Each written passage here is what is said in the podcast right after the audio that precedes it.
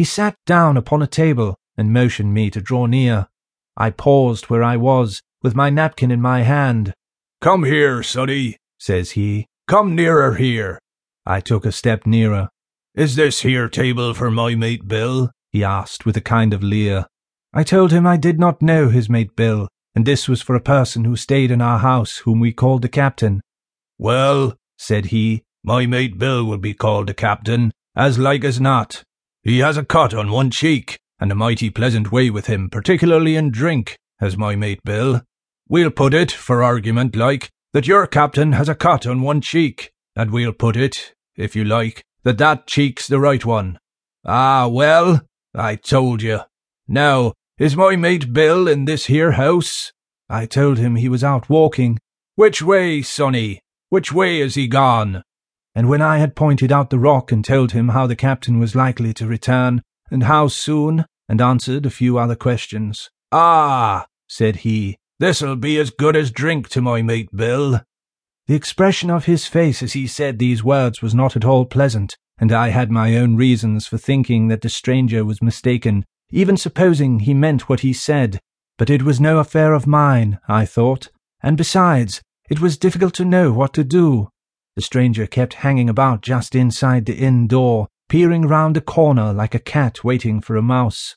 Once I stepped out myself into the road, but he immediately called me back, and as I did not obey quick enough for his fancy, a most horrible change came over his tallowy face, and he ordered me in with an oath that made me jump. As soon as I was back again, he returned to his former manner, half fawning, half sneering, patted me on the shoulder, told me I was a good boy, and he had taken quite a fancy to me. I have a son of my own, said he, as like you as two blocks, and he's all the pride of my art. But the great thing for boys is discipline, sonny. Discipline. Now, if you had sailed along of Bill, you wouldn't have stood there to be spoken to twice. Not you. That was never Bill's way, nor the way of sich as sailed with him. And here, sure enough, is my mate Bill, with a spyglass under his arm. Bless his old heart, to be sure. You and me'll just go back into the parlour, sonny, and get behind the door, and we'll give Bill a little surprise. Bless his heart, I say again. So saying, the stranger backed along with me into the parlour and put me behind him in the corner, so that we were both hidden by the open door. I was very uneasy and alarmed, as you may fancy, and it rather added to my fears to observe that the stranger was certainly frightened himself. He cleared the hilt of his cutlass and loosened the blade in the sheath, and all the time we were waiting there he kept swallowing, as if he felt what we used to call a lump in the throat. At last in strode the captain, slammed the door behind him, without looking to the right or left, and marched straight across the room to where his breakfast awaited him. Bill, said the stranger, in a voice that I thought he had tried to make bold and big.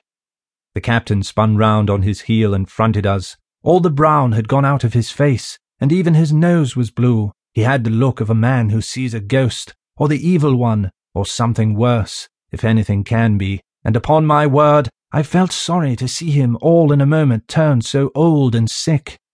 Come, Bill, you know me. You know an old shipmate, Bill, surely, said the stranger. The captain made a sort of gasp. Black Dog, said he. And who else? returned the other, getting more at his ease. Black Dog as ever was. Come for to see his old shipmate Billy at the Admiral Benbow Inn. Ah, Bill, Bill, we have seen a sight of times, us two, since I lost them two talons, holding up his mutilated hand. Now look here, said the captain. You've run me down. Here I am. Well, then, speak up. What is it? That's you, Bill, returned Black Dog. You're in the right of it, Billy.